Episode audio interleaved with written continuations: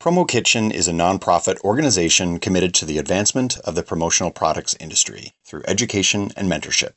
If you want to get more involved, visit us on the web at promokitchen.org. This episode of the Promo Kitchen podcast has been generously supported by Sanmar. Outfitting teams, businesses, and communities for more than 40 years, Sanmar is an award winning supplier of blank apparel, bags, caps, and accessories. Family owned and operated, Sanmar is based in Seattle, with eight distribution centers around the country to quickly serve customers with the industry's deepest inventory. You can learn more at sanmar.com.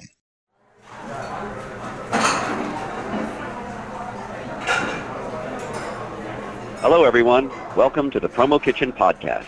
We are a community-inspired conversation featuring guest suppliers, distributors, and service providers discussing insights into the $20 billion promotional products business. My name is Dale Denham, CIO of Geiger, and I'm joined today by Danny Rosen, co-president of Brand Fuel. Today's guest is Catherine Graham, and she is known for her passion about the modern workplace and what it takes to run a successful business in 2015. Catherine is the president of RightSleeve and CEO of commonsku.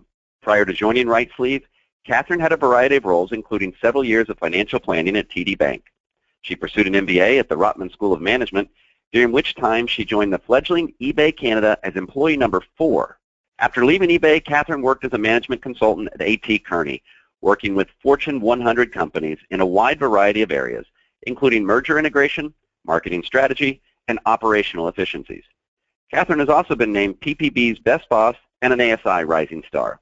Outside of work, Catherine is a mother to three children ranging in age from 11 to 6 years old and sits on a variety of boards and committees in the nonprofit space. She is also involved in a variety of initiatives and organizations in the entrepreneurial space, including serving on Dell's Global Entrepreneur in Residence Advisory Board and acting as a mentor for Futurpreneur. Catherine, welcome to the program. Thank you. Thanks so much for having me. I'm very excited to have you here today, and as is Danny Rosen on the other end out there. Say hi, Danny. Hey, what's up? so, Catherine, for me, it's a very interesting time in the promotional products industry when I look back over the many years that I've been in here, too many to, to really want to admit, but 20 plus years, I've seen a lot of things. I've seen many different businesses and people come and go. And I'm really fascinated by the success you've had in the businesses you've started and run. And I'm curious, you know, what motivated you to actually start commonsku?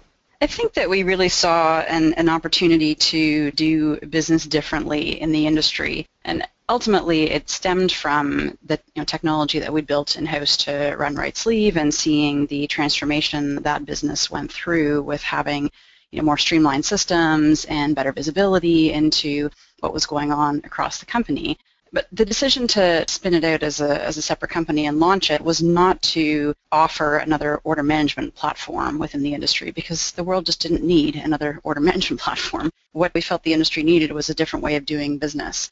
So the philosophy around commonsku is being able to you know, share data across the supply chain to help us all be smarter, to be able to pull people together in a community, to be able to have discussions around sharing insights and knowledge, and ultimately allow us to kind of collectively as an industry, you know, get better at what we're doing.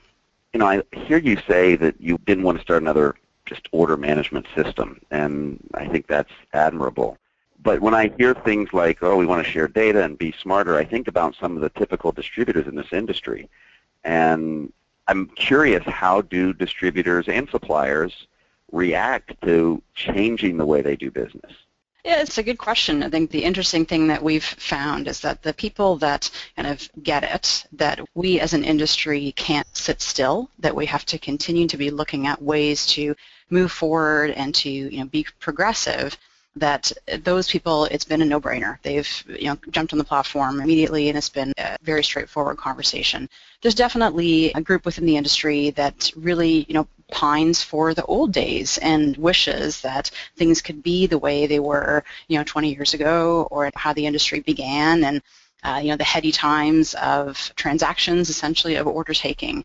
But that's just not the reality of the future, and I think ultimately, you know, we as an industry need to acknowledge that and, and get there. And we're patient folks, and we'll, we'll wait until people kind of come around and realize that we can't continue to do things the way we always have. So do you find that people struggle more with the expectation and then they get in there and they're like, oh, I can't change? Or do they recognize the change right off the bat and just don't even bother to try? Change has a lot to do with how it is you sell it within an organization. And if as the leader of the company, you recognize that as a business you need to be doing things differently, then you need to position it to the team as what's in it for them. Because ultimately that's how you're going to get buy-in across the organization. So if you can show that for a salesperson they can sell more, for an operations person that it's going to make their lives easier, for a finance person it's going to give them you know, better insight and better reporting and, and better you know, planning tools, then ultimately that's the, the light at the end of the tunnel for what can be, I mean, change is hard for, for anyone, regardless of how, how complex a cha- or easy a change it is. Uh, so ultimately, it's it's really kind of pointing to what's in it for them and being able to get the buy-in from from the organization to make it happen. I couldn't agree with you more, and I would say that sometimes that leader is the one that sets the expectations a little too high, and that can be a, a challenge when you get in there with the software. Now, Danny, I know you and Robert have used commonsku or are using commonsku. How did it work for you in terms of changing your operations? Yeah, well, yeah, full disclosure, we're proud members of the commonsku community. I think in the beginning we were, I think we were the first one. We were the first ones that jumped on there, Catherine? You guys, yeah, you were the second, yeah. Yeah, after you guys, after Right Sleeve, right? Yeah, you know, it's when I think back about the days when we started and they were getting this thing up and running, there were a lot of frustrations in terms of, I think, trying to define whether or not it was the right platform for us. And commonsku was still growing and building its platform and trying to figure out, we were sort of a pilot group in the beginning, but the truth is that now it's been three and a half, you know, four years later, and where we are today is we are a much more efficient organization. We see the future with commonsku because they see the future in the industry. They're carving out their own vision. They're trying new things. And just by way of example, uh, they've got a new tool that we're starting to use called Collaborate that to me, when you think about you know what's important in, in this industry and how software can address certain issues in terms of processes and how we go about doing our business. We're in a real fragmented space. The Collaborate tool is just one of the most insightful things that's out there. And essentially the tool allows suppliers to have access to a salesperson's presentation in a fairly transparent way. They're not going to see the actual customer and contact information, but they'll see that we're presenting something that's for $5, 2,000 pieces, financial services industry, deadline at such and such, trade show, and this is the goal that we want and the demographics we're trying to, to hit. A supplier can actually add product ideas into the system and work with us to help us sell more stuff, more of their stuff. And to me, that's the holy grail. That collaboration between supplier and distributor is really, really powerful. So that's just one way how Brandfuel is using it and really excited about what Common commonsku is going to continue to bring into the fold for us and for everyone Very in cool. the community that's involved. Very cool.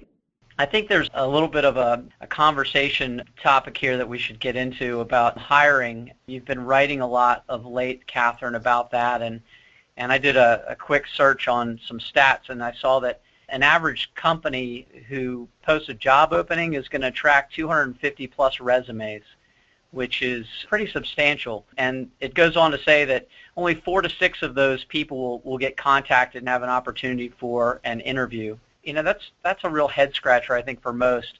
I don't know that everybody who's listening gets that kind of response rate, but I think we all agree that we're all struggling to find great people and we're looking for better strategies to find them and, and then onboard them.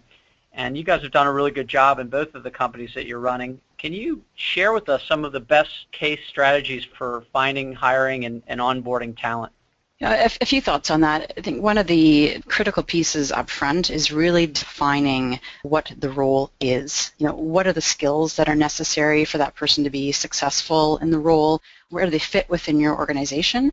And ultimately being able to define that into, that translates into a job description such that when you post that job and you get those hopefully 250 resumes that people have self-identified as being someone that will fit the position as opposed to kind of a vague job description that just says, you know, sales in this kind of location and not really, you know, outlining kind of what the key skills are that you're looking for or why it is that your company would be interesting to, to work for. So help the candidate self-select so that ultimately you're getting to a better pool when it comes to you in the first place. and then being able to use some tools to be able to refine those candidates down. We've been using a great application called ClearFit for a number of years. What that does is it has people go through a survey process where they answer some questions that help identify whether they are a good fit for the skills and traits that we were looking for, and ultimately that then ranks them as it uh, as those applications come in, so that you're served up a subset of the best resumes that have the best fit for what you're looking for. That has saved us such an enormous amount of time of being able to have those be kind of organized and just using technology to help us be smarter in the way that we're hiring and ultimately then being able to hopefully bring in you know the best people for an interview so that you're not wasting a huge amount of time interviewing people who aren't a great fit. Mm, that's good. That's good stuff. So it's interesting we're talking today because this is the day that the Globe and Mail come out with this great article that was published. If you want to build a successful business, send your team home at five. I love that. Let's talk a little bit about that, and let's talk about getting the most out of your people give us some pointers. Yeah, so I, I wrote that article because I was really mad when I saw uh, an article that was written in the Globe last week of this startup founder who said that the title of the article was How I Get My Team to Work 80 Hours a Week. And I nearly fell off my chair when I, I read that because it's just so counter to the philosophy that I believe in in terms of you know, efficiency and respect for people's lives and what it is they do outside their work and, you know, work just being, you know, one part of what it is that makes a person.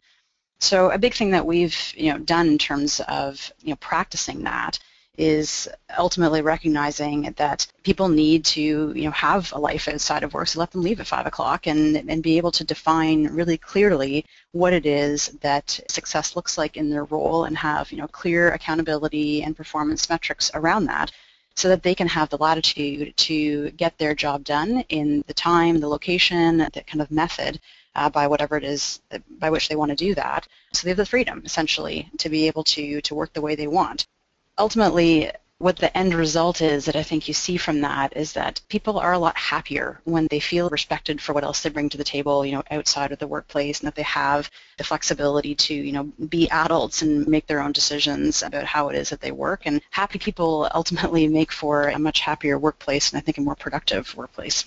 That's good. There's a great simple quote: "Happiness is the key to productivity." And I think we could all learn some lessons from you're sending everybody home at 5 o'clock. That's impressive. You know, in our offices at Brand Fuel, I was just thinking, you know, about times when we have sort of the negative Nellies and the, the grudge mongers and the, the folks that, you know, their, their time is, it's just time to let them go. And they may not be productive. Maybe they're, you know, they're breaking rules, whatever it may be.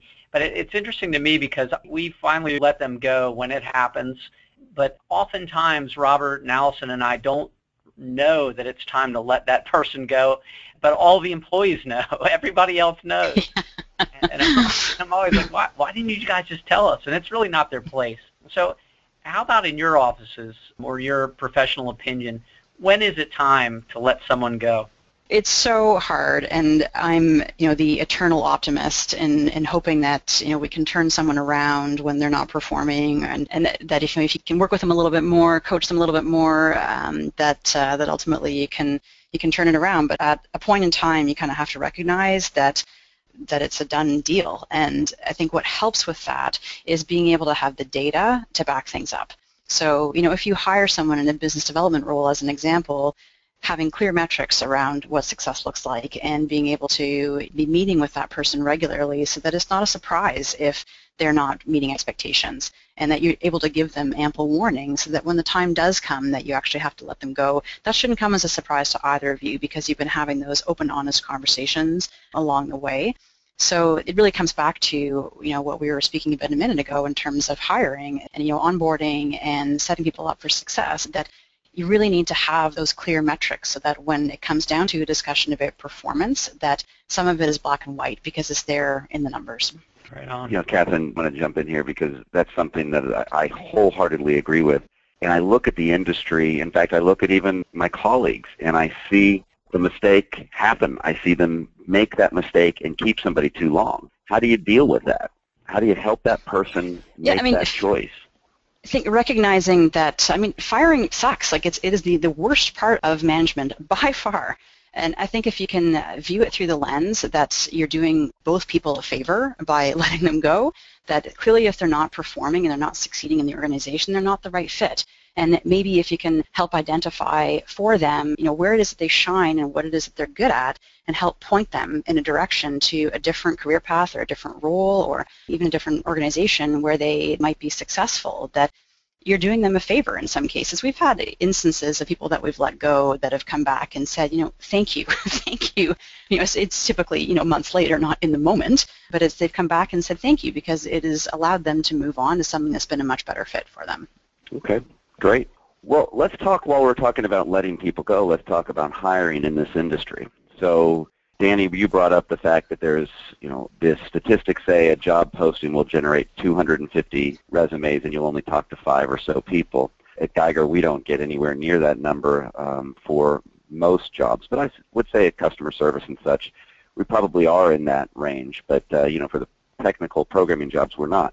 But when it comes to sales jobs in this industry, which is probably the most popular job in this industry, that and customer service, we have a different model in this industry we typically, overall, predominantly hire on a 100% commission base for people to sell for distributors, maybe not so much for suppliers. But that, what's going to happen with the 100% commission model in this industry? Is that going to survive? Is it going to keep working? Is it a good thing? Is it a bad thing? What are your thoughts on that? I'm personally not a fan of the, the 100% commission model. There's a couple challenges that come with it for me. One of which is it doesn't leave a lot of room for accountability. And when we were you know, speaking a moment ago around kind of performance and, and metrics and being able to measure success in a role, that if you're bringing someone in as you know, an independent person, in most cases people are coming in as 1099s when they're 100% commission, and therefore they aren't kind of accountable to you as a company in terms of their performance. And what it is that I think gets lost in that approach is that the onus is on you to be building value in your business. And if you can't hold that person accountable to being able to kind of bring value to the business, then it becomes very difficult to, to put it a different way there's a huge opportunity cost essentially to your business of having someone who is out there and not succeeding in their role. So you bring them in 100% commission, contract sales, and say whatever they bring in is gravy. And in reality, that's not the way it works out because they're taking mind share from you in terms of being able to you know, monitor their progress and see how they're doing. They're potentially taking mind share from your team in terms of you know, production support, accounting, whatever else. And they're ultimately taking a seat that could be occupied by somebody else if they're not performing. So I think that there's challenges around accountability with it. And I also think in terms of building long-term value in the business, that a 1099 you know, independent contractor can walk out the door and take their book of business somewhere else. And that makes it challenging when it comes time if you want to sell your business down the road in terms of how it is that someone is going to look at evaluating that business and placing value on what it is that your business is comprised of, that if it's all contractors who could walk away with their book of business, then that significantly reduces the value of what you have built over time. The other piece of what I'll say, and just while we're kind of on that, that contractor point, is that I'll speak to this from a Canadian perspective. It's very different kind of in the, the U.S. in terms of, of healthcare. But if you bring someone in on a contract basis, that means that you're not giving them all the other benefits that come with being an employee. And obviously, the reason why a lot of employers choose to do that is to help reduce cost and not have to shoulder that burden. But ultimately, when you think about it from a societal perspective, that thing that we're struggling with overall, kind of I think this reflects in both Canada and the U.S., is giving people you know stability in terms of healthcare, in terms of vacation, you know benefits, all the other things that come with being an employee. And if we continue to you know be societies of hiring contractors, then it sets us up for failure in other ways. So that's a whole other topic of conversation, but I think it's it's worth kind of you know bringing up in light of this whole approach around kind of independent contractors and 100% commission it is a very interesting topic, but I think I will avoid it so that I don't have anybody uh, too mad at, at us. Well, but it'll be good to talk over a beer one of these days about that a little bit further, because uh, it's one of those things that will definitely get people heated up. But let's let's think about the small, you know, traditional distributor. They've been selling for a few years. They're at that three, four hundred thousand dollar a year level, and they really do want to grow, and they do have a good system, and they're willing to work with someone and coach them and train them for them, the flip side of your argument is that they have to pay that person enough money that they can hire a really good person, and they're going to take several shots before that person's actually going to pay off. And maybe, as we know, it could be a year or two before they pay off. what could you do? What could someone do to help hire someone and pay someone? What's a what's a model that a smaller distributor with, with limited funds might be able to follow? And I know that's an unfair question, but as best you can answer it, what advice would you give to somebody who's sitting there wanting to hire somebody and you want to help them make the decision so it's not 100% commission? How are they going to fund that and what's going to be their motivation behind that? I think you have to be willing to invest in people, and I'm not talking just financially, but I'm talking about you know emotionally in terms of how it is that you support them, how it is that you develop them, what it is that you're going to provide them in terms of tools and training and marketing support and other aspects. So you have to be at a stage in your business where you see the future and and want to grow and are willing to take some of your time to do that. I think part of the reason why a lot of people see failure when they bring salespeople on board is they think, oh, I can just hire someone who has been good at sales historically, whether in this industry or outside the industry, bring them in, give them a computer and say, go for it. And I think that that sets everyone up for failure because ultimately if it's someone coming in from outside the industry, they need training on how to sell in this business. It's different than other kind of sales roles and the skills are not always transferable. And same with even if there's someone that's coming from the industry and they have that base of knowledge that the way that your particular company approaches the market may be different than somewhere where they're coming from.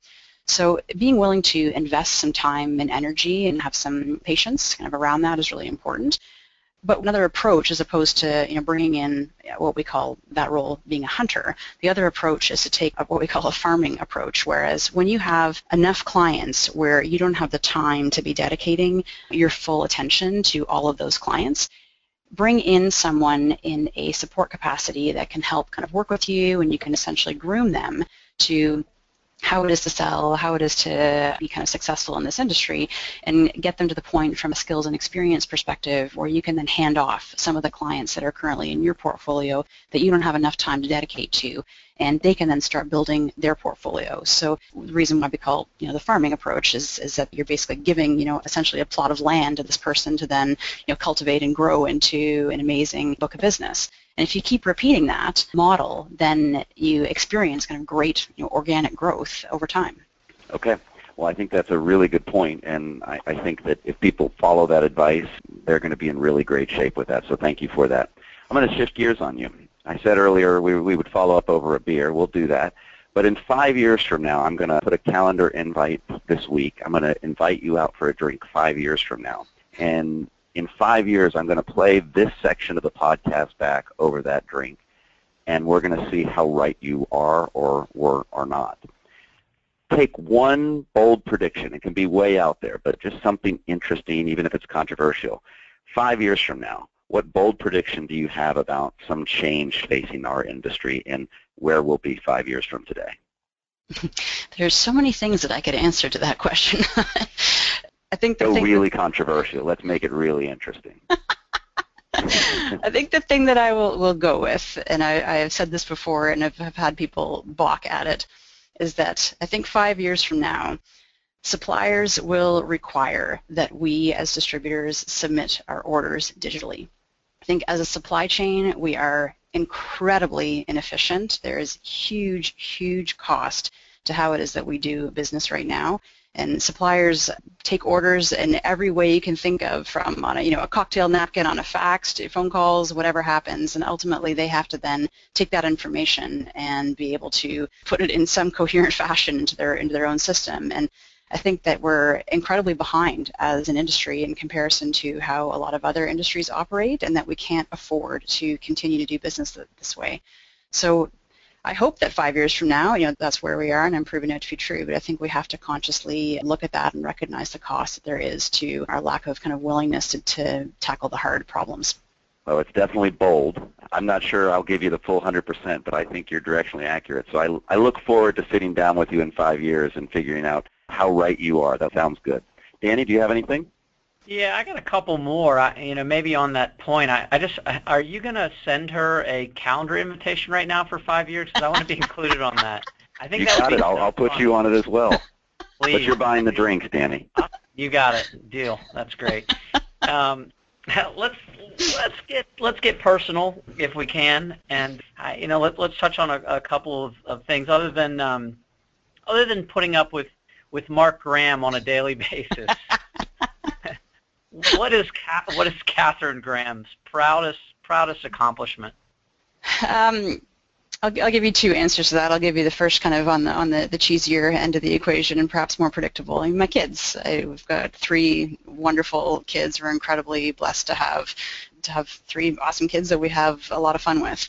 So that's definitely on the on the proud factor, kind of on the on the personal side of things. And I think on the on the other side of things, more to do with work, It was making the the leap to go from kind of a, a you know, a corporate job where I was a lot more comfortable, had a lot more stability, had a lot more income predictability to uh, to you know taking the leap to the entrepreneurial journey. And I think it was one of the you know best decisions that that I've ever made, even though it's put me directly in the line of fire, having to put up with with Mark Graham on, on the home front and the business front. But it's uh, it's been a really you know amazing decision, and I think something that I'm I'm proud of because it uh, involved a lot of risk.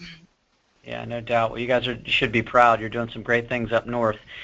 And also for the industry, I think, you know, Dale being on the PPAI board and and um, and seeing the, the investment that you and Mark give back into the industry, I think you probably see it firsthand, Dale. I get to see it a little bit from an outsider's point of view, but you guys seem to be very committed folks, and not just to your teams and to your you know to your bottom lines, but I think to the industry overall. So I think we we'd all and let let me add an observation there, Danny. I mean, you know, in, in the many years I've been in this industry, we've seen quite a few companies start up, and we've seen quite a few of them leave. And I think you're right. The commitment level is there. And Catherine, back to your earlier point, you are trying to do something different. You're not just doing the same thing. And and I think it's that, along with your smarts and your dedication, that uh, is really paying off. So absolutely, Danny, I agree with you.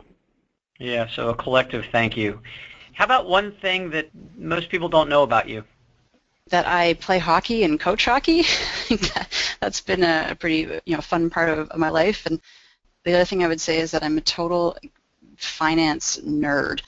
I did a number of courses in business school, uh, you know, in accounting and finance, and I do you know all of that side of things for for both our companies. And you can find me sometimes you know happily nose deep in uh, in a spreadsheet, which uh, might might surprise people. I'm pretty so sure that's something you would never be accused of, Danny. Is that a fair statement? yes, both things. I, like at first I was like, okay, hockey, I knew that, but um, that's still pretty cool. And then the financer. But in one sentence, you said you were a hockey playing finance nerd. I don't think anybody. Yeah. Wow. Well.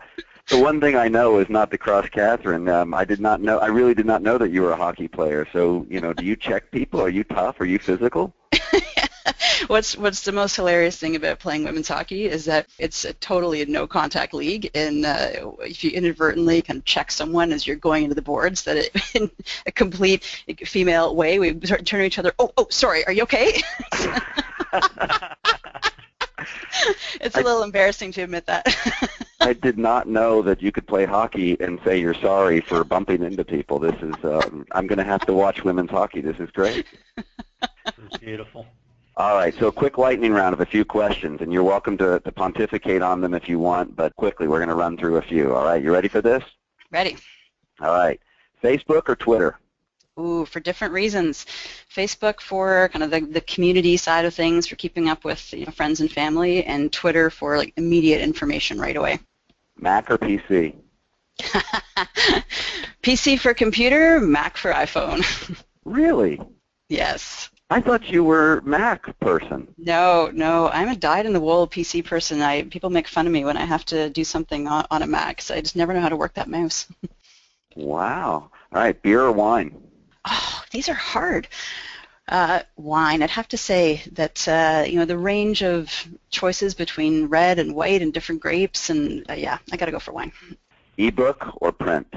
Print. Surprisingly, print for someone who is so in love with technology, and I'm not there yet with books. I still really like that kind of tactile thing. Just an interesting observation. I have children that are big readers, 13 and 11 and, and 6. None of them like ebooks. They all prefer yeah. print. Yeah, so it's, all it's fascinating. So we're, we're, we're not just old. We actually have something there when we like print. All right, last lightning round question. Netflix or DVRing TV? You'll laugh at the fact that uh, we don't have cable. So uh, DVR is, is therefore not an option, so Netflix all the way. I got one, Dale. Yeah, go for it. All right, this is a, a new one. Just came to me. All right, favorite Spice Girl, Baby Spice, Sporty Spice, Ginger Spice, Posh Spice. Come on. Do you have to even ask Sporty Spice for sure? I mean, well, Ginger Oh. Spice, red hair. I never know. All right. Oh, that's That's it. That's you terrible. should come up with one with music, Danny. Yeah, you know. You got any more in there, Danny? That was pretty good. Yeah. You're welcome. Well, Catherine, as you know on these podcasts, we like to give our guests the last word. We like to have you tell people how they can reach out to you, talk to you, and challenge you maybe on your your viewpoint on hiring or learn more about your viewpoint on hiring. So give us some contact information as well as anything else you want to share. You get the last word. This is it. So I just want to thank you for your time on behalf of Promo Kitchen. It's been fascinating. Uh, and as always, when you listen to these, you're like, boy, I wish they were a little bit longer. So hopefully you can say something here that leaves us wanting more. So in five years when we meet and we do another podcast, we'll get another great prediction. So the last word is all yours, Catherine. Thank you both. It's been it's been a lot of fun today. I think my, my last word that I would say is I would challenge us as an industry to raise the bar from a supplier perspective to look at innovation and product development and how it is that uh, that we can continually be looking at new and innovative things to, to bring to the industry and not be so kind of behind retail or have multiple suppliers, you know, buying the same products from the same factory, that, that how can we be more innovative from a product perspective and how can we kind of evolve this industry on the distributor side to be more about promotional marketing and solving kind of clients' business challenges uh, rather than about promotional products and about the transactional sell. So that is where I want to leave things in terms of, of throwing that, that challenge out to, to everyone to continue to raise the bar and to contact me. Would love to have a discussion or debate about any of these things. Uh, find me on commonsku. Thank you very much, Catherine. Thanks, Catherine. Thanks, guys. Thanks again for listening to this edition of the Promo Kitchen podcast. If you like what you hear, you can subscribe to the podcast through iTunes. And remember, you can always get involved in the Promo Kitchen community by visiting us at promokitchen.org. See you next time.